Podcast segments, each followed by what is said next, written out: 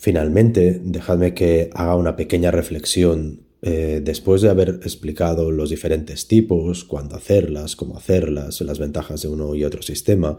quizá la desventaja más grande que tenemos o el problema más grande que tenemos seguimos siendo los clínicos, nuestra eh, mentalidad a veces cerrada, a veces de no tengo tiempo, a veces no sé cómo tengo que hacerlo. Eh, este aparato no lo voy a rentabilizar. La verdad es que ya se ha hablado, llevamos muchos años hablando ya de la presión arterial y a día de hoy sabemos que lo peor de la, de la ah, presión arterial felina es no realizar tomas de, presión arterial felina, porque sin ellas no, nos vamos a perder un montón de patologías y comorbilidades que hasta ahora eh, no estaban siendo diagnosticadas, así que si nos ponemos a ello podremos diagnosticarlo, tratar y aumentar la esperanza de vida de nuestros pacientes. Actualmente disponemos de muchísimas opciones de buen material, material de soporte, buenos sistemas de medición, como decíamos, y además, y lo más importante, ya tenemos los conocimientos adecuados como clínicos para para que no se obvie que se trata de una herramienta diagnóstica de extremada importancia